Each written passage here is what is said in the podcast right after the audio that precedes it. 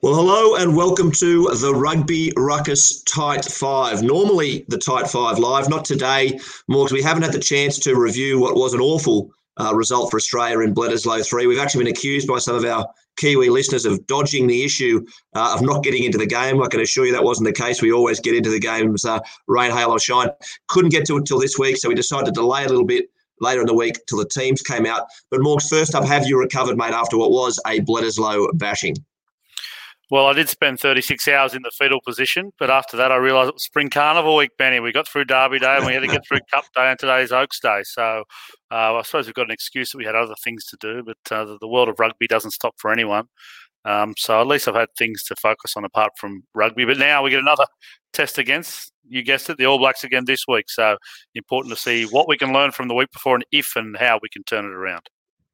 Mate, importantly, you mentioned the racing. I hope for those of you who are subscribers, you took my tip from our from our exclusive subscriber podcast last week. I tipped Colette in the Eagle, and it got up there, pal. So uh, I had a good I had a good win on that last week. Um, look, uh, what are we going to get into today? I'll just throw up quickly for those watching on video. Um, Uh, we're going to talk about the Bledisloe bashing first and foremost, go through what happened in that game. Morgs has got a coach's corner out of that. Uh, he's got a, a play that he wants to look at to understand exactly what was going on in that game. And as always, I think, Morgs, you know, you've always got some points in, in what's fixable, I hope, for those for the Wallabies teams. We'll then go through the Wallabies team for this weekend, and there is some certainly some turkey, talking points in that, probably some turkey points in there as well if we're not careful. Uh, and the All Blacks team as well. They've named a very different team with a number of debutants and a number of key changes as well. And we've got uh, the triple Q, the quick quarantine questions with Noah Lolesio to finish us off.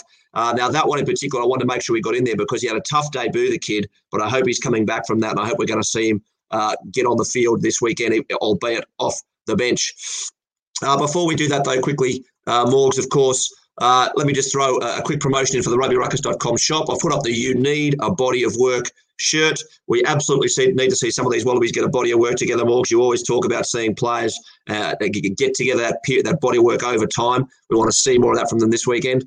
And finally, of course, the rugby ruckus dot com newsletter. I promote it every week. The numbers have been growing exponentially. We love uh, putting it together each week. We love he- hearing some feedback from some of those people who've signed up.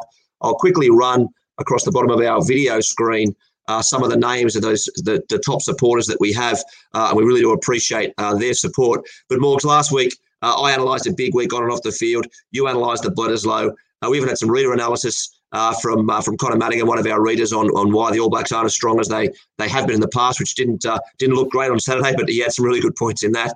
Uh, news headlines wrapped up as usual, and rumours of the week. And there's our second group of um, of uh, uh, uh, super supporters as well, also up on our video screen.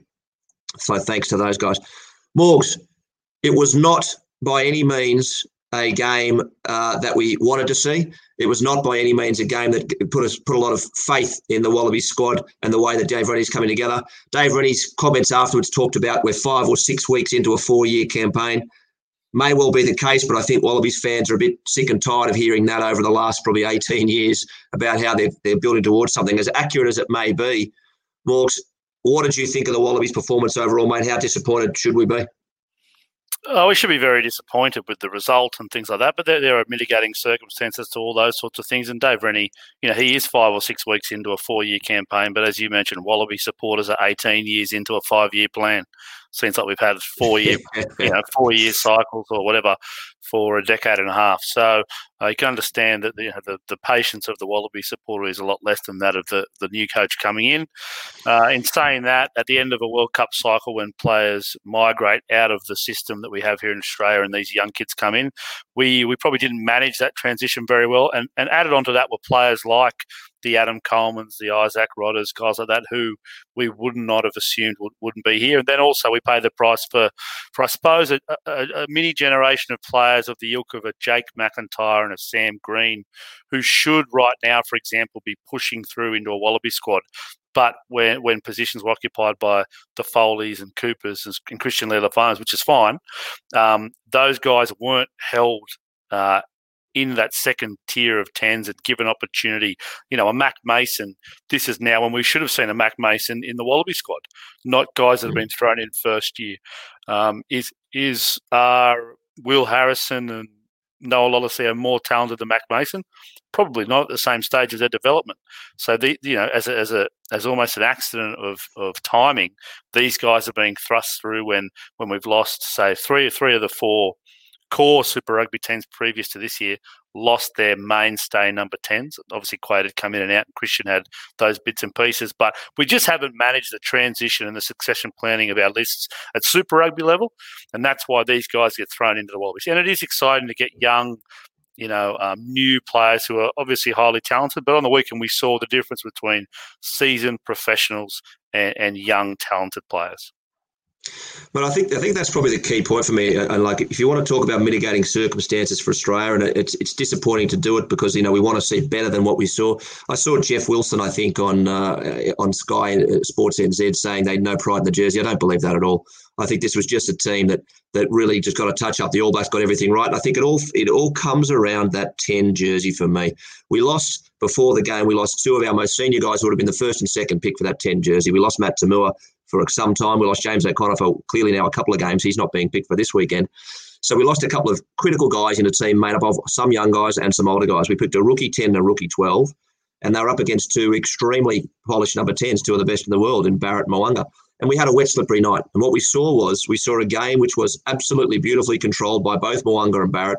The way they, they moved around the park, off the back of their, their forward dominance, the, the, the use of the boot, they absolutely just played the game beautifully, the way you want to see a game managed at international t- test level. And we saw a, a rookie team that didn't do that. We saw signs in Bledisloe too that the kicking game under pressure was a problem, even with James O'Connor there. Then we put a young bloke in there, Simone alongside, and they they just didn't handle it. How important, Morgs, is that? And not to put all the pressure on Lolesio, but look, that's the position he's going to play. That's the position, you know, he's going to be blooded in. He's going to have to get better at over time to, to, to be a test player. But how much of it do you think was that, uh, that ten, rookie ten versus two guys who, who were, you know, sitting in a very comfortable position in, in a great team?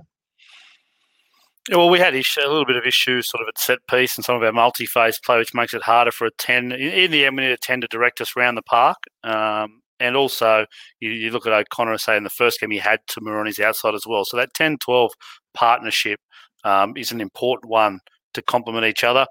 Uh, look, there's a, there's a decent amount of responsibility there at number ten. The truth of the matter is Australia does not play well on the wet. They haven't played well on the wet for twenty-odd years. Um, we don't like doing it. Doesn't suit the way we try and play the game. Um, and, and, we, and the weekend showed, you know, when, when commentators and supporters are bemoaning the fact that the Wallabies are kicking the ball too much, and they kicked it half as much as the All Blacks. And I think we've we've we've said ad nauseum on this show uh, that it's not the, the amount of kicking, it's the manner, it's the when, it's the why, it's the how. Uh, and, and we'll talk about it in a second, and we will see some footage probably. But um, but it's very much about how that kicking opportunity is managed in the conditions, and the Wallabies did that really poorly. And then, then you know, after the elastic's been broken on the scoreboard, you are forced to chase the game in the second half, which makes mm. it even worse. It makes it even worse uh, when you're trying to, you know, yes, we forced offloads in the first half, but we almost had to double down trying to come back from twenty-six nothing. Um, so it made it look even worse. Yeah, and I think the, the the probably the one decision that I saw that was a real concern for me, and I saw it talked about it a bit afterwards, was the the, the placement of Lolesio at, at fullback from the kickoff. So in the defensive line, he wasn't there. And this is a kid who, as far as I'm aware, hasn't played fullback. I don't know his background, but he certainly hasn't played it uh, for the Brumbies. But so all of a sudden, I, I'm really interested, Morgan, in your thoughts on what that does to the psyche of a player, because there's a couple of things in here for me. You know, when you bring in a guy as five eight, and you said, but you're not going to defend at five eight. I, I immediately think that's a shot to the guy's psyche. I don't care who you are, but I think that's immediately saying, we don't think you're up to a part of this game. We're going to hide you. Now, that happen, happens in footy, it does. But when you're a young bloke coming in, I'm concerned about that. Because to flip it the other way a little bit, I was a bit like, I was looking at it going, why on earth is he kicking for the line? Why is Lolesio kicking for the line when we've got guys with a bigger boot, when we've got guys who could who could get more yards? Um, why is he doing the line kicks? And I thought, well, maybe that's because that's part of the five eight responsibilities and they want him to, to control that part of the game. But if that's the case, why hide him? That seemed very strange to me, Morgs, particularly when you came up against such a well-drilled All Black side who's going to look to unpick you. Any changes you make in where players move are going to be hard to get used to at any sort of speed. And if that's your debut, that's not what you want happening to yourself, surely. Well, truthfully, Benny, I think there's a little bit of hyperbole there from you, and I wouldn't mind you getting out the bullshit meter. Whoa! Do you want to get it, do you want to get it out? No, I'm not getting it out. And see, so, oh, I, I, So, uh, so explain to me uh, where Noah Lolesio was playing fullback. He didn't play Sorry, fullback on first phase. So when I, I, I, you tell me what you saw, because what I saw, and I'm sitting in the stands here, up in the stands watching, and I saw him in the back of the field many times when the All Blacks had the ball. So, yeah, so he, he's, he played, he's, he's, he's back in. He's playing he played back blind in the field. winger. He, he played blind winger off lineouts. Yeah, and he defended mostly in the front line off scrum when he had to, uh, right. and on kicks and kick returns, he stayed in the backfield as all tens do. He spent a similar amount of time in the backfield to a, a Bernard Foley or a James O'Connor, slightly more because he played blind winger. He did not right. defend at fullback ever. Okay. So, so you know, you just, got, you just got caught in that blind winger position. Okay, you, you yeah. got me on some, some semantics there, mate. I apologise uh, yeah. for the full. And then, and then the so at the, start, at, at the start of the game, you, the start of the show, sorry, the start, you said, uh, you know, he's, he has to have responsibility for kicking because he's ten. Well, is he the, responsible for kicking or not? If you're responsible for kicking, then you kick for the line. Reece Hodge wasn't out there, who was probably the one with the significant difference in kick length. Banks is probably second. He wasn't out there. And Hala Petty, geez, if he kicks at two metres further, I'll, I'll give you that. So okay. let's not let's not I've got that. Let's not let the truth get in the way of you, your blow up. But in saying that, they hit him on the blind wing in the line out, and it's what they've done with many tens previously under Nathan Gray as a defensive coach. Uh, previously, they'd often put Bernard Foley or the Wallaby ten in the tram tracks. Very similar way of doing it there. A lot of it was about getting a bit more starch. Did you notice where Richie Mo'unga was defending off some scrums? Richie Mo'unga does go back as well. He was defending at thirteen. Was he? Yeah. So, so, so do you think that? that so, you, so when Ian Foster says to Richie Mo'unga, Richie, a bit like you do at the Crusaders, we're going to defend you at thirteen. Did it look like it had a put a hit into his confidence? Because he looked pretty. he looked, he looked, like pretty, right. he looked pretty confident to me. So look, yeah, we can we can try and overanalyze it. Look, Noah didn't play well. This was a huge step up for Noah. He was on debut against a brilliant All Blacks team in great conditions that his Wallaby counterparts and himself didn't handle well. He didn't do particularly well defensively or in terms of covering space in the back three, but neither did the other back three as well. What what New Zealand did really well, and I'll preface a little bit of what we're going to talk about in Coach's Corner, but what they did really well was kick long and to corners, and they kicked crossfield kicks to wingers, including especially Jordie Barrett, and also, you know, I think we said in the newsletter, Benny, that if Dane Coles is, is roving out wide, I was yeah. obviously on the sideline with, with Network ten. He was out in the tram tracks waiting for cross kicks. That's how much fun he was having. So what they did was they did cross kicks early, they kicked long early, and then what happened? Geez, there you go. Look, you could have got a better photo, surely. I was ready for you. I was ready for you. Yeah, uh, nice. That's a picture of Morgan still on the, on the yes. Shell ten sideline. I thought we so, give it a mention. There you go. Yeah, nice. Um, that's, that's a, yeah, that was good. I lost my train of thought now. I was bedazzled by myself. You were talking about, um, in the newsletter you said Dane yeah, Coles was out in the fifteens, yeah, right? So, so, so what they yeah. did was they what they, what they did was they they manipulated the space in the backfield excellently well. And they did it too good. They were too good for Koroibete, Dalguniu, Hala Petty and Lolesio. It wasn't just him alone. Uh, so what happened by the time, you know, the back end of, of this first half when they, they really – Uh, capitalised on some of their short kicking game was because they'd pushed the backfield right back to try and cover the spaces, and they'd pushed the wingers wide to cover the cross kicks.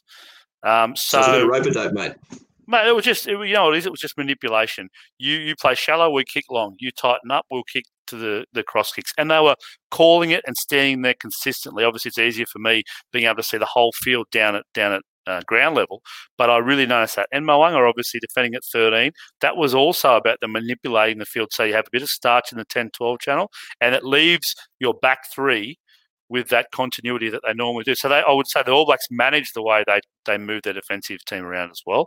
And also the, the, the situations that Noah Lolesio individually found himself in the back end of the first half were very much because of the wonderful manipulation of spaces and use of kicking game by the All Blacks. So I don't think we just go, Noah, you shouldn't be in the backfield, you're rubbish. I think they were just too good for us collectively. Mate, you should. Yeah, well, I think that's the point too, is that you, you talk about the way they manipulated us around the game with the kicking game. They could do that as well because they were winning the physical battle too.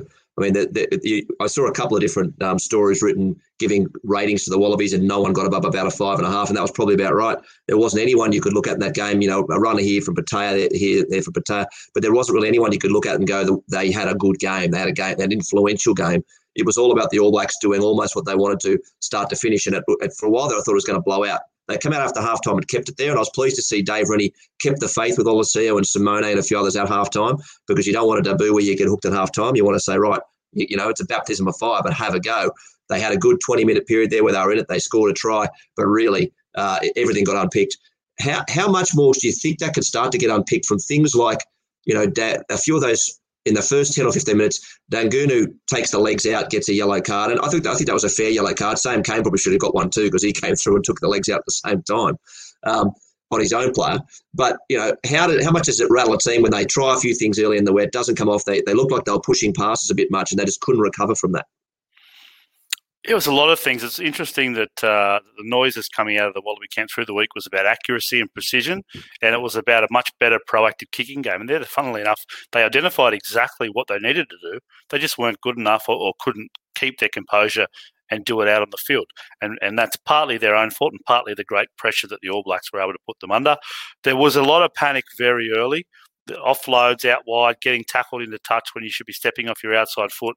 Um, you know, a bit of pragmatism with the conditions and not pushing short passes and being aware of that, and then proactively kicking the ball. So there were lots of little things that added up to the fact that the Wallabies were doing almost the opposite of what they probably, or they definitely needed to do in, in the first twenty to thirty minutes of a Bledisloe game in the wet. When when you know that the key with the All Blacks is to not let them break the elastic, not let them turn it into a game of touch footy, super rugby almost, where a guy like Richie Mo'unga looks really comfortable. You want pressure. You, you want to be able to make it some sort of arm wrestle for a while just to keep the teams close together. And what, and what was happening at halftime, the All Blacks, they were breathing pretty easily with it. You know, they put twenty-six points on in forty minutes. So in terms of how you start, they would have talked all week about, okay, we're going to kick to Caleb Clarke, we're going to tackle him, we're going to put him on the ground. And, you know, in the first couple of minutes straight away, bang, there's a lack of discipline. Then they're just on the back foot from there and probably never arrested that momentum. Yeah, and a couple of times it, it just looked it looked like their heads were down, and it just looked like they weren't, their, their line wasn't, you know, intact. It didn't show any sort of pressure. It didn't really get into it too much. Morgs, let's go to Coach's Corner, because I think what we'll do is we'll then bleed into about the Wallabies and All Blacks team for this week, coming off some of what we saw last week. So Coach's Corner, I'll get the clip up. You tell me what you're going to show me. Yes, yeah, so obviously we've referenced uh, some of the kicking and the varied kicking that the, the All Blacks came up with. This was really an illustration of, one, exactly where the Wallabies need to get to when you're going to be playing four weekends of Test rugby in November, year in, year out, once we get back to normalcy, when you're going to be playing rugby championships uh, in the wet in New Zealand, and you're going to need to go there at some stage and win a game to win a Bledisloe or to keep Bledisloes alive. If you come across wet tracks, wherever it is, you need to be able to, one, be set up to oblige the opposition to cover lots and lots of spaces in depth and width on the field, which is not something we did well enough. I referenced the cross kicks. I referenced kicking deep. Um, so what, you know, in terms of context, this is the back end of the half. The All Blacks had kicked a lot. They'd kicked long. They'd kicked contestable. They'd kicked cross kicks. And what happens here is the Wallabies, turn, yeah, the Wallabies turn the ball over. Yep. Right. So there was a there was a bomb downfield. Yeah. That Lolesio drops. I'll just move through that, and I'll get yeah, us down so, to here. There's a yeah, turnover. So you play from right? here, yeah. So, so the Wallabies go right. So you see here, Hala Petty, Dalguniu, Petaia, and Nick White are all engaged in this attack, and Noah Lolesio here is at ten. The ball gets turned over, and Noah Lolesio, as a ten should do, when, if you pause it there, Benny. Okay, so right now, occupied around the ball and on the blind side are Hala Petty, Dalguniu, Jordan Petaia makes the tackle, and Nick White is there. Okay, so Noah Lolesio does what he has to do. He drops into the backfield to cover because he sees his right winger and his fullback and his nine are all in that occupied in that defensive line, and Koroibete is on the far left wing. So he goes back, which is exactly what he needs to do as a covering ten. Doesn't mean he's playing fullback. We play it on. What the Wallabies really need to do here is to try and get some of these backs to get away from being jammed in here. Nick White needs to try and get out of this defensive line into the covering role. And look where they go. They see Nick White has been engaged in that defensive one, and they go exactly where a nine should cover. That's as simple as what that play is. They saw that Nick White was, was caught three phases in a row in the defensive line on the blind side. There is no chip cover. If you look in behind here, that's exactly where the space is. You're guaranteed it's Mo'unga that calls this, not Barrett that does it off his own bat. And then that's it. With, with the Wallabies having so many of their backs engaged and, and important outside backs engaged in the far fifteen, that's as simple as that play is. That play is Richie Mo'unga and Beauden Barrett communicating with each other to identify the space. On the back of that is an excellently, excellently executed kick, a good kick chase, and that's it. And you look at the way that Marika Koroibete and Noah Lolesio, if you want to have another quick look at it, in terms of managing a, a line break when you're in trouble, those two don't talk to each other. So you can, you can, if you push it through and we see the chip, you see how we've talked about Barrett and Mo'unga working together. Watch Marika and Noah work independently of each other. They almost cross. Marika covers across to go after Mo'unga, and, and Noah goes the other way. So when you're breached, it's really important for guys in the backfield to work together. Now, that points to the inexperience to a certain degree of Noah Lolesio in the backfield, but knowing that as a ten, you spend a lot of time. Right here, Noah's got to either call Marika out and say, I've got Richie, or go the other way with him. Here he takes no one. Look, look, they crisscross here when they should be trying to pick up one each and close it down. Yeah. But it wasn't uh, it was, wasn't good. It really put a, a dagger into the Wallabies at that stage. And I'll just have a little bit of sour grapes to get us uh, through the moment. And, and uh, apologies to the Kiwis before I do that. But if you watch this play again, you just watch Goodhue comes through and absolutely takes out Lolesio trying to catch the ball. He's nowhere near the ball, Goodhue. Absolutely wipes out Lolaseo's attempt to take it. Makes no attempt to catch the ball. That's not called. And if you roll it on here, watch our old mate Sam Cane go straight in the side and get on the ball, slow it down, and there's no penalty there. That's the referee's eyes looking at the ball there. No calls. Anyway, I and then just White, had to get Whitelock, and then Whitelock in an offside position taking out the nine. Anyway, that's but right. What, that's right. What I really wanted to illustrate there was, you know, that is a brilliant test try, but it is it is almost maddeningly simple. They saw that some of the people that are, that are charged with occupying spaces and defending spaces, especially off turnover and in backfield, were involved in the play, stuck on the blind side, and they kicked the ball to that space. And from there, their individual skills and ability there was able to finish off the line break. So, you know, we, we want to congratulate the All Blacks for just an excellently played game in the wet. They were far too superior. But there's lots of basic things the Wallabies can take out of that and say, yeah, well, we need to do exactly the same. And two, if we can defend, you know, I think Bledisloe, one, we talked about defending efficiently, Benny. Bledisloe, two, we talked about defending efficiently. There they needed to find a way to get Nick White back out of that. So you see a, a first-up missed tackle means Nick White has to make a covering tackle as opposed to being able to drop back into that covering line to watch for the chip. Those, all those things add up in, into tries and line breaks.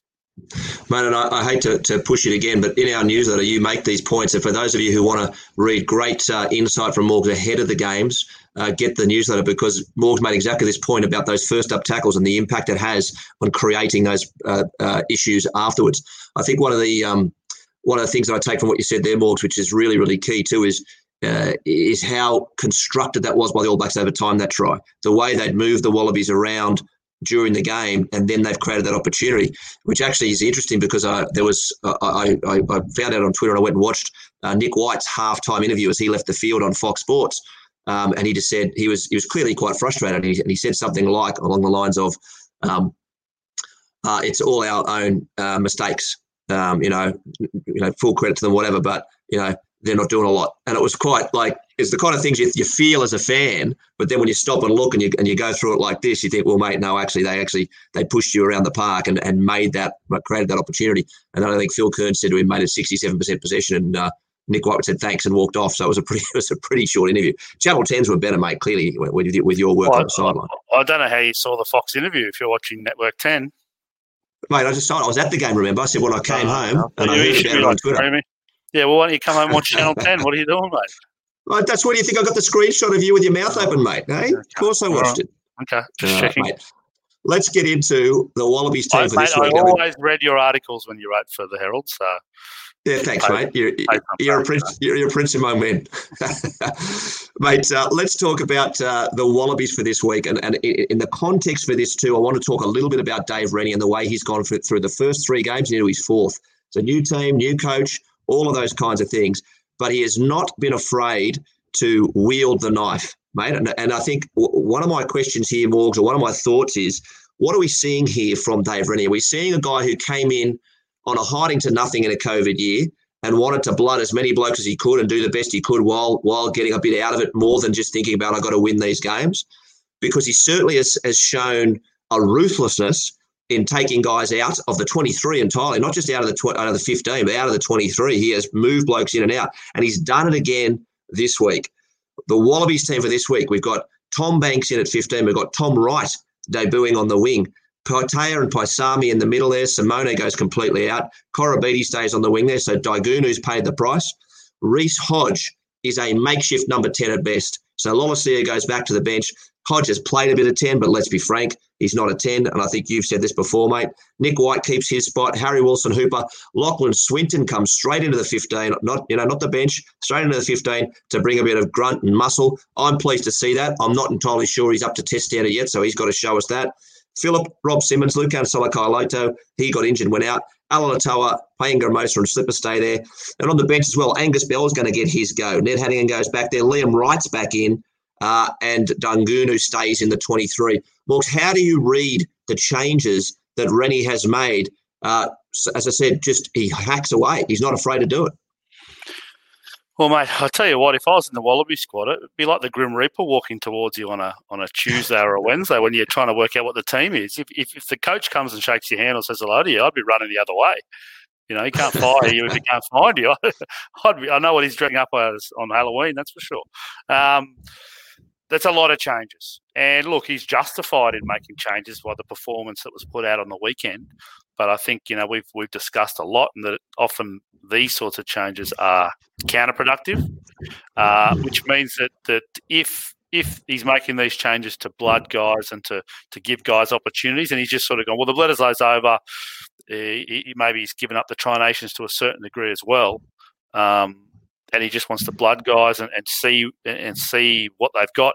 Tom Wright, happy to see that. You know, it's a guy that deserves an opportunity. Look, Reece, here's the truth about Reece Hodge. He's an excellent footballer, but of all the double-digit jerseys, ten's his worst position. Hmm.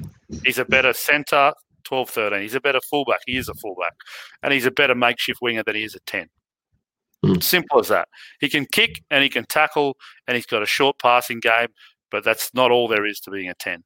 Um, and, and he will, you know, he'll tackle well. He'll he'll help it be a close game. Hopefully he kicks first phase proactively. He's got a couple of steps to kick. It's not like he's used to kicking under pressure. Uh, so it'll be kicking early in the tackle count or kicking off a set position. It won't be, you know, lots of a myriad of kicks in, in the middle of plays. Um, and, look, it's it's a different attacking setup to an O'Connor or a Noah Lolesio. With with O'Connor out, I would have been tempted to stick with the kid, but maybe they want to give him the opportunity to just take a bit of pressure off and just enjoy the last twenty minutes and come on and have a crack. I can understand that. Simone, bang, gone straight away. Uh, didn't see any any injury announcement there. Um, so so these ones, and that, that was probably a fifty-fifty call last week. Do you pick Hunter and Petaia anyway? So we'll cop that one. Mm. Swinton's the interesting one. I, I went and watched uh, the... The, the Aussie invitation Argentina, team, Argentina yeah. last week, and he was, was as close to best on ground as there is, really. Um, he he was excellent. Uh, so um, that's probably why he's in there. I know he's been abrasive at training and those sorts of things, and I think the quote was he, he goes at one hundred percent when it's sixty percent. Well, some coaches hate that and some like it, so obviously Dave Rennie likes that. Um, so he'll well, be Rennie's definitely said, Rennie's definitely said, you know, form, form, form, form. He's talked about form yeah. on the training paddock as influences. He said Ned Hattigan. I don't think yeah. we talked about form on the training paddock. So if Swinton's doing that against the Argies, if he's ready to rip in, we certainly could do with a bit more muscle on the park, mate. Yeah, well, you know, that's the thing. The, the results justify the changes. As I said, it's it's, it's a waiting game to see if it's helpful or unhelpful. Hmm. Well, mate, I tell you what, it's uh, it's certainly. Uh, you know, coming off a loss like that, I suppose the good news is it's it's bright and sunny up in uh, in Brisbane. It's it's twenty-eight, thirty degrees each day, and it looks like it'll be a nice dry track for them. So that will make a difference. But I tell you what, that amount of change uh, would have Ben Darwin, I think, rolling around uh, in, in, with concern from his house down in Melbourne, because there's just too many guys there that really uh, are stepping into unaccustomed roles or first roles, debutantes. Uh, they're going to have to really step up. Mate, let's look at the All Blacks team they're, they're facing, because there are plenty of changes there, as well as, uh, you know, sorry, debutants, as well as positional changes. Uh, Jordie Barrett back to fifteen, probably where he should have been. You know, as much as Mo'unga was fanta- fantastic last week, I actually think with Beauden at ten and Jordie at fifteen, this side might be a little bit better than when they play uh, Mo'unga at ten and Jordie at fifteen. I know I'll get I'll get some kickings from some of our New Zealand fans uh, because of that. But Jordie goes back to fifteen. Sevea Reece comes in on the wing. Antonella Brown stays at thirteen. Laumapi at twelve. He's going to have to be running hard and straight for them, of course. Ioane in on the wing. Beauden at ten. T J at nine. Ardie comes back, which is a big lift for them as well. Sam Cane. Akira Ioane gets his start. We've talked about Akira Ioane before. I've loved his work in Super Rugby. I've had chats with guys in New Zealand about how he hasn't quite cracked the All Blacks before. And he even there's been, there was a story about how he wanted to quit the game um, because he wasn't, I think, getting picked at that top level. And there was a belief that maybe he just didn't quite have the work rate. But he's here now, and I think he's an exceptionally good footballer. He'll be one to watch. Scott Barrett comes into the second row, which is not unsurprising with his his previous record. Uh, and Cody Taylor steps in at hooker. A couple of guys on the bench through. Asafa Amua's been on the fringe for a while. He looks like a great player. Uh, Cullen Grace is in there. Damien McKenzie's back. And Will Jordan gets his chance. Speaking of form, another player who was in excellent form uh, in the Super Rugby season. Morgs, how do you see this All Black side uh, who've made a number of changes, and any of those debutants you like the look of? Well, that's a huge amount of changes for for a Test football team, and the funny thing is that you look at the individuals brought in; they're they're just amazing footballers, and that's that's the conveyor belt of depth. You know, if, if say for example last week, if it was Mo'unga and uh, and Goodhue that were injured, this is what we would have seen. Uh, a little bit different to what the Wallabies were forced to bring in in terms of experience. Now they get a bit of breathing space and an opportunity with the Bledisloe sewn up and the first game of the Tri-Nations one to blood these guys. Now what will happen here is there is disruption, so it won't be as, as, as you know, as well-oiled a machine as it normally is, uh, but the quality of the individuals in there will be helpful. Akira Ioane, I think we've all waited to see him unleashed in Test football. I think I watched him play the French uh, fifteen just under a couple of years ago. Um, and, you know, it's a guy ready for Test football, just needed to to make sure his body was ready for it and go toe-to-toe with some of the, the great back rowers they've had over time. It's a it's a patience game sometimes in New Zealand, waiting for your turn. Uh, there's quality players all across the park there. Excited to see Will Jordan get some game time as well. I think he'll get some solid minutes as well. Uh, be good to see him out there. He was form outside back in Super Rugby. He was a brilliant player to watch and, and another exciting addition to that list of All Black players. This will be interesting in terms of the error rate and the quality of possession and, and footy that's played with the huge amount of changes that have been made by both sides. Uh, but that, that All Blacks team oozes quality and class and players that were in form in Super Rugby Aotearoa. And, and that's one of the things that you can really see about the absolute strength of this, uh, of this uh, All Blacks team is Um, they uncover a bloke like Caleb Clarke and then they give him a rest for a Bledisloe Cup game because they have got enough blokes that can come in. I mean, Australia uncovers a bloke like Caleb Clarke, like our Jordan Petaia. We want him on the park every single game, every chance we can get, uh, but they're quite comfortable to rotate him out because they do have those types of guys coming in. Morgs, what do you think um, we'll see? Well, we, what, well, it's clearly going to be a different game because it'll be a dry track, but what do you think these two teams will try to do in this game? The Wallabies, of course, Um, Reece Hodge as a player, very different, obviously, to Noah, to Noah Lolesio, to James O'Connor, to Matt To'omua.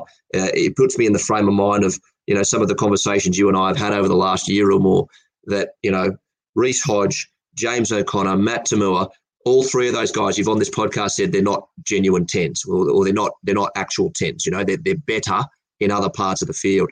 And it just goes to show that you talked about that gap that we've had in players coming through. We're filling another gap here, Morgs. What do you think will be different when we fill that gap with Reece Hodge? Yeah, well, as we referenced, we chew up our tens and we spit them out of our systems. Um, look, Hodge will be direct. The Wallabies will play direct. They'll have to. Um, where Swinton points to the same thing. That's a physical looking back row. Uh, so I see them being exactly that. Uh, this is an opportunity for the Wallabies to just go straight and through and, and not try and go wide to wide originally, try and play it quite tight through the middle, ten channel, see how we go there, try and play front foot ball. Dry track means, you know, that there's opportunity to use the ball, but I can't see us going wide to wide. With the cattle we have at ten twelve, the ability to shift it, remembering Paisami is a direct straight runner, not a long passing game. Hodges has got a good short passing game, not a long passing game. I think this will this could very much be direct, Wallabies direct, which sets us up well to defend. I think this will be a game about making it a tight game, and then if we if we need to, the cavalry can come on late. You see some of the firepower off the bench there. Aloha Lucio can have a really different role where if it's a tight game with twenty to go, he can come on and just have a crack without a ridiculous amount of pressure. Um, so that will be interesting to see. Dalguniu back to the bench. He should get some time late. So there's some game breakers on the bench. Um, Tupo. And, and Taniela there as well, obviously. Uh, mm. So so that, that'll be that'll be probably the way the Wallabies want to see it go, whether it comes off, whether it's there's enough deception and threats there to be able to go through the All Blacks remains to be seen. They've stiffened up their midfield with Laumapi. Barrett's an excellent defender, uh, probably better defender than than, than Mo'unga. Uh, Perinara mm. always performs well off the off the bench, and that back row is is a is is is probably not a better back row than last week, but it's it's it's equal easily with Ardie Savea there and the much awaited Akira Ioane. Mate, I'll call it. I think I think it is better. I think with Ardie Savea in there, I think Akira Ioane brings, you know, almost as much as as, as Satutu and Frizzell um, in a lot of ways. So I, I I think, you know, the All Blacks have built into this into this series, and they and they're looking uh, they're looking very strong. Um, Morgs, uh, look, the Wallabies need to need to show they're in this. Like, I don't think we expect them to win because of, you know, the way they've been going, the changes they've been making, what they've been having to deal with, but they need to show they're in this, don't they? Yeah, they do. That's what we expect, a reaction. Um, you know, these sorts of games, the, the real blowout bad games uh, can be called aberrations if you bounce back straight away. Uh, we've talked about sort of less than twenty being the magic number. If you want to beat the All Blacks, we need a much improved defensive effort. They need to score at least, half, you know, restricted to at least half the points they were able to score last week. Uh, and Hodge being there to stiffen up the defensive line, possibly play a bit more pragmatic football, play it down the other end, but also be very direct, very hard at inside shoulders, trying to flood through the middle of the All Blacks. That may be the way to do it to keep the game tight. And maybe it is a case of not wanting to get beat by forty, but wanting to lose by seven to ten. And if we get that close, if the Wallabies get that close, then an opportunity to pull one out of the fire. Uh, that mm. that that approach. And, and look, the more I look at it, the more I see a plan for the first sixty and a plan for the last twenty if the game's on the line. Mate, a couple of things that I just want to see. I want to see Lachie Swinton stay on there. I don't want to see any yellow cards. He could he could see the red mist the way that he goes. He's, he was lucky not to get a couple of cards, cards late in the uh, the Waratahs uh, uh, season. And Reece Hodge, I hope he doesn't take too long to wind up with his kicks. I worry he might get charged down. He gets such a big boot onto it, but he does take a little bit to wind up. So I think they'll be trying to put some pressure on him, particularly if he's going to be getting those back three back. So maybe maybe with the boot, the size of the boot he's got, he'll he'll force the uh, the All Blacks back three to give us a little bit more space around the park and see what we can do there. Morgs, let's uh, let's go to um, our quick quarantine questions uh, with Noah Lolesio. And as I said, I was really pleased that we spoke to this kid. I hope that we see a lot more of him in the Wallabies jersey. I'm pleased he's still in the twenty-three this week. I'm pleased he didn't go out the door with Simone um, because, you know, he is a talented kid. He's got a lot to offer, and he did step into one of the more difficult games of Test rugby that you will ever play in your career uh, for his first up game. So no pressure on the kid. But, mate, you had a good chat to him. He's a good kid, isn't he? Yeah, he is. And he's a, he's a mercurial talent that just needs time and patience. Hopefully the day in, day out training at the Wallabies will help him get better and better. It wasn't the perfect debut he would have dreamed about, but there'll be many more Test matches for Noah Lolesio to play well. Well, mate, let's have a listen to Noah now uh, and you. Unsurprisingly, for regular listeners, Morgs is going to cover off for K F C again because, uh, you know, for some reason he's just got this connection, K F C connection. Mate. He loves to talk K F C with the players. Um, we need a K F C sponsor for the show. Um, but after that, we'll come back and Morgs, we'll talk briefly about the broadcast stuff because another story came out today saying that Fox Sports is no longer going to be the broadcaster of Rugby Union, It'll nine or nine Entertainment Australia, and that is massive news. So after you talk to Noah, we'll come back and have a quick chat about that. Great to have Noah Lolesio jump on for a chat. Noah, thanks for joining us, mate.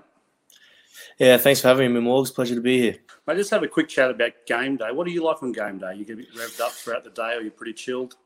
Um, to be honest, I'm I'm pretty sleepy, hey. Like, um, I always wake up just feeling like, oh, the last thing I want to do is play when I wake up in the morning. Um, I like obviously go out to have brekkie and stuff, and then I come back and, you know, have a nap probably midday, and then slowly work my way towards game day. And then once I hit warm up, I'm ready to go. So, no, I'd say I'm pretty relaxed. Yeah, get very horizontal during game day, which is good. What about, you know, post game? You get a day off away from the game. What do you like to do? Uh, to be honest, every time like I leave training or a game, I just like I love to switch off. So I try and do everything as I can. You know, when I'm at training or playing a game, and then when I get home, I just like to kick the feet up, watch some movies, play a bit of PlayStation, just to, you know, just to really get my mind off off footy. And then also a little bit like that, if you weren't playing rugby, what would, what do you think your go-to sport would be? Just rugby union. Yeah, no rugby. Um, what else? What else have you got? Okay. In the back pocket? Well. Rugby, rugby league would obviously be a backup for me. You know, starting started playing rugby league as a as a kid and then growing up playing it. But um, other than that, I'd probably have to say basketball, mate. Nice. Good, man. How, how's your jump shot? Yeah. Oh, it's shocking. Well, you can work on that away from the game. And what about your favourite moment on the field? Where's that, where's the time that you pulled off a play right through playing the game that you thought, you know what, that was pretty good? Yeah, I'd, I'd have to say it's my sec, my second game playing for Brumbies, how I flicked past it to Tom Banks. After that, I was like, did I really just do that? Like, I don't know how I pulled that off, but I, I managed to do it, so yeah. I'll tell you what I liked then is afterwards, I remember that play. You looked pretty cool as though you did it every day of the week as well. Yeah, well, well yeah, I wasn't really exp- – I just saw, literally saw like a glimpse of him and just hoped for the best and just pulled off straight into his chest, so he made me look good. And what about when the when the trainers or the coaches aren't around, you want to have a cheat day? What's a little little oh. luxury you give yourself? What does you go to, mate? Oh, what do you got? K F C, K F C, definitely. That Kentucky Fried Chicken is unreal. Oh, are you a Zinger yeah, Burger man or a bit of original chicken or what do you got? Nah, Zinger Box. You got to go to Zinger Box with three extra three extra wicked wings.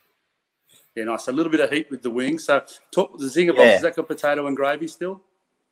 Yes. So you got to, you can cool it off with that, with your chips, and then if you want something spicy, you get the wicked wings and the burger. Oh, getting me hungry now during ice. Well, the, the whole the truth of the matter is, mate, I obviously know all of that. I'm a bit of a K F C yeah. guy, so I just, you know, I'm just trying to be a good interviewer. Yeah. Um, what about what about growing up? Obviously, played league and union, but did you have a, a former Wallaby, a classic Wallaby that you you liked watching growing up as a kid?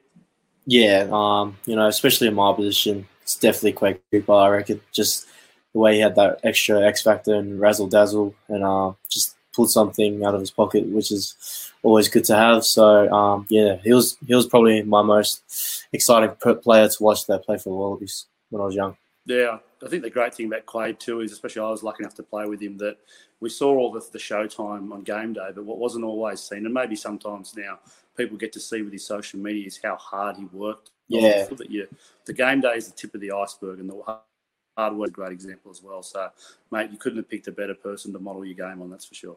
Mm. Yeah, no, he's just uh, he's one of a kind. Uh, what about in terms of, you know, we talked about mentors and guys you like watching. What's the best piece of rugby advice you've received? Um, obviously, I've mentioned before previously, you know, going into my debut season, uh, fellow Christian Lealiifano helped me a lot just getting into that ten jersey. But um, it wasn't really rugby related. He just basically told me, you know, ho- however you go this season, just always just try and be the best version of yourself. So I've been sticking to that ever since, and it's got me it's got me here, so I'm going to try and keep doing that. All right, there's a bit of a strange one to finish. Just, you know, there's there's a huge injury problem in your team. We're going to have to throw you in the forwards. What kind of forward do you think you'd be? How would you go? Oh, what position mate, would you be? I'm probably the most unathletic person I know, so I'd have – you won't you won't throw me in the front row. I'll get demolished. I'm too small to be in the lock.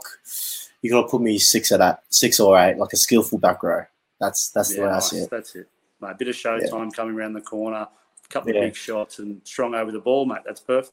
And just stand, stand in wider channels. It's the life. Uh, Noah Lolesio, thanks for spending some time with us, mate. That was great. Cheers, Morgs, anytime. Mate, I like that kid's energy. I've seen him interviewed on the sidelines uh, a couple of times in games and, and, and around that, and he's he's he really he makes me feel old. He really seems like a kid, but he brings a great energy, doesn't he? Yeah, he does. Actually, something just to keep between you and I, Ben, um, obviously with ten, we requested to talk to him after the game. And, you know, you do the coaches and the captains, and sometimes if you can, you try and grab a player. And obviously we wanted to – we talked about it before the game, talking to the debutant at ten, and then we discussed whether we still wanted to do it, and, and, and that was the call that we did. And um, there was a little bit of hesitation in the Wallaby group, like, do you really want to talk to him? It hasn't been a brilliant debut. And, and, and eventually the media guys there, Marty's a, a brilliant operator. They had a chat with him, and he was keen to do it to, to front up and, Good and, man. and discuss the game. And, you know, it, it was, you know, live T V. We're, we're crossing back and forth. We've got things going left, right and centre with ten being a free-to-air channel. Um, and mm. he just came across front up, and he, he said a couple of insightful and really aware things. So I think that really bodes well. Um, I understand that the, the the the almost the idea to try and protect those players in that situation, but he was keen to – he said, you know, I'm keen to talk and, and front up after that. So the little things like that, that's something that I'll remember, those little interactions, and um, have had a chat to him a few times. Talented kid, great kid, hard worker, the world of rugby at his feet, and I think he's got the right attitude to succeed. Yeah, mate, that's that's good to see. And I tell you what, that's a nice little segue into what we wanted to just close out on, talking about the broadcast uh, machinations that are going on at the moment. Uh, one of the things they're going to want to talk about and get right, you know, with, with their new broadcaster is that access and those players, you know, getting those players known, getting them out there and getting them. And, and so when you see a guy like Lolesio, when you see a guy like Harry Wilson, who are both very keen to to speak and to be, you know, front and centre, being new Wallabies, I think that bodes really well. Now, mate, the news is, the news is it's being reported, though it's, The, having written these kind of stories myself before, you go always got to be careful of the language, because the journalists will leave themselves out outs if they haven't got it one hundred percent. There was a story in The Australian today that said Channel nine will be the next broadcaster. The headline said it, but the journalist doesn't write the headline. But in the in the story itself, there was a couple of caveats. There was a looking like, or there was a likely to, there was a little bit of an out in case they got it wrong. So it didn't look one hundred percent like uh, they had the story, but they had it enough to go. And I, what I'd suggest is that the story in The Australian came from the the Fox Sports side. If they feel they're, they're not going to trump the nine bid, or if they feel they're gone, then obviously uh, the Australians had a lot of lines coming out of News Limited, a lot of, you know, from the, the senior echelons of News Limited around what's happening. Uh, they've had a lot of stories from that sort of perspective and not a lot from others. So it says to me that if the Australians writing that, The the inference for me is that probably Foxtel and Fox Sports feel like the rugby is gone. The news probably hasn't come out of R A or Nine yet, but it probably feels like that. And Morgs, this would be quite a seismic move, wouldn't it? This is, we're talking twenty-five years of a broadcaster relationship.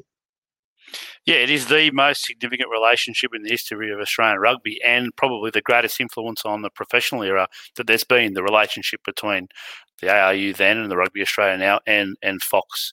Um, And that doesn't go by the wayside if there's change. That they've been a huge contributor to the game. And I still, I still, you know, I don't know, Benny. Will will the great Patrick Delaney come in over the top late with a with a check last minute? Who knows? Big elbow. Yeah, just something off the top rope, you know. Um, He's a big unit. Can you, can you answer me a question first? Who writes yes. the headlines? The sub editors. Right, so as a journo, you you get told you got eight hundred words or you got a space to fill, or conversely, you tell them I got a great yarn, I need a thousand words. If you've got a great yarn, you can you can tell them what you got. If they're just putting you in a hole, they'll tell you what you got. You got four hundred, six hundred, eight hundred words, or you go, no, listen, I got a really good yarn, I need this, and then you you might haggle back and forth with them. But you will write top to bottom, you know, and sometimes, you know, if you get a bit wordy, you'll file an extra one hundred, two hundred words, and they'll have to cut it back. Or they'll decide you're only getting seven hundred, not eight hundred, and someone else will cut it back. So you, you, your story can actually end up remarkably different to some of the stuff that you filed. And, you know, some of the push points in, in those newspapers sometimes is the fact that someone took something out that was critical, or you thought was critical, or you had to have in your story, and the whole story changes its shape. So it can be a bit like that, but the headlines are done by the person who puts the page together, be that online or be it um, in the newspaper. They will decide what to say. And so you'll often see um, people sort of, you know, decrying what the headline says versus what was actually in the story, because the headline writer can beat get the big stick out and beat it up. Um, mm. That headline was quite definitive, but the story, as I said, was was yeah. not as definitive. Well, there's been a few times that I think even you, I probably rung back in the day and gone, Benny, mate, like the, the headline's like Ben Kimber is a pork chop, and you know, it's not saying anything. You know what I mean? Like, it's, yeah, thanks, and, right, yeah. But, but you know, when you're the subject of an article, the first one said, you know, like, Stephen yeah. Hall is an idiot. He's terrible, and then in the, it doesn't it doesn't even mention the guy sometimes. Or it's absolutely yeah, it's, that can this, happen. This is the headline is this is a hundred percent happening, and then in the article it's well we've heard this yeah. might happen, but we're not sure. So that, yeah. I, I think the sub editor should have his name there, maybe headline written by something like that. Because well, you, as a journalist, you put your name to the words. And Dad said any sportsman that has issue with an article, most of the issues often with the with the with the headline, not it, representing it, is, it, it, it often the is. And and to be honest, like in my, I wrote I wrote for eleven years for the Herald, um, largely rugby, but some other stuff as well. But in that eleven years, I think I had one bloke come and tell me that what I that I'd misquoted them, that I didn't trust that bloke anyway. Like I quoted him, mate. I had him on microphone. It was done. I had it recorded, so he was full of it. I won't name his name, but he was quite a and still I remains reckon, a senior figure. I reckon I can guess that in one. Yeah, but it was quite quite a senior figure in the Wallabies uh, in the Wallabies uh, history uh, who, who accused me of getting it wrong when I didn't. Um, but generally, you know, I, I remember having a conversation with Al Baxter uh, in South Africa when he said, you know, you press blokes by Al Bar, and I said, Big Al, you go and you find me any of my stories. You find anything wrong, you bring it straight to me, and I'll I'll put a correction in. I'm never still waiting to hear Al, and Big Al's still involved with R A, so I'm still waiting to hear. But you're dead right. Often, what can be construed. Uh, is is the headline changing a lot of stuff. But look, I'm on, I want to make a point. I wrote about seventeen hundred words on the broadcast stuff uh, in our newsletter a, a couple of weeks ago for our subscribers. Um, and I, I've worked for Fox Sports. I, you know, declare I was, a, you know, a, an executive at Fox Sports. Um, I've, I was senior guy at Fairfax, uh, senior guy at Nine. I've worked with all of these guys.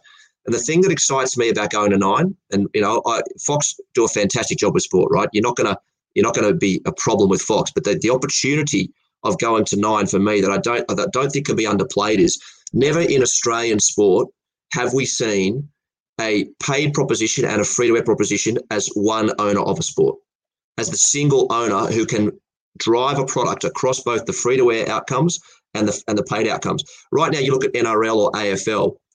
Um, it, A F L gets massive grand final audiences. N R L gets massive um, state of origin audiences and grand final audiences. And that's an advertisement for the game in itself.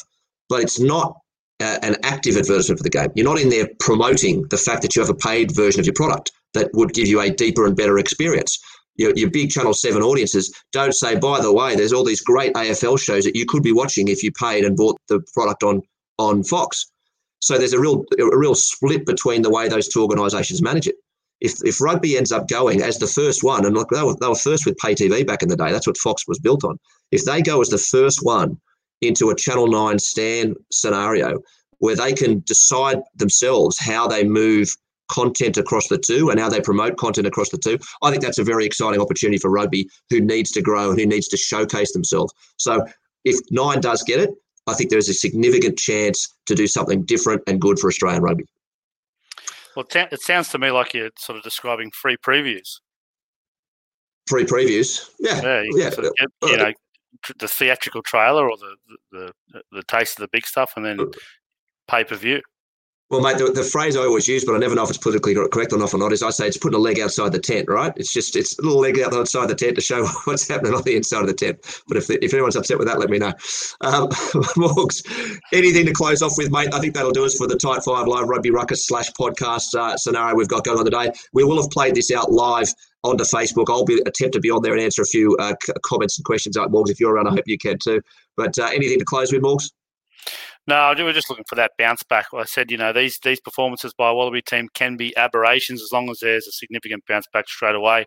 And for the All Blacks, it's been great to watch them continually improve week in, week out. And it will be another excellent proposition if they can do that with the amount of changes they've made. So still some very interesting things to be seen this weekend. Well, I'll be watching this one from a uh, from a, a place up the coast with a uh, with a barbecue and a glass of red wine, and hoping to see the Wallabies win. Where are you going to be, bud? Uh, I'll be at the R A headquarters uh, with a group of people watching it in the in the clubhouse there. So um, we'll see how we Very go. Nice. The other thing is, uh, is, is Mario Ledesma and Michael Checker got their Pumas players all out of quarantine Tuesday, uh, so they've yeah. been training hard for a couple of weeks. They've obviously got the Australian Invitational slash A, whatever you want to call it, game on Saturday, I think, at Leichhardt Oval. So. Uh, we'll turn our attention to the Pumas very soon as well. Excited to see, one, very thankful for the sacrifices they've made coming, but two, excited to see what they can put on the park. Very good, mate. That was the Rugby Ruckus. We will catch you after Bledisloe four, hoping for a different scenario than Bledisloe three. Fingers crossed.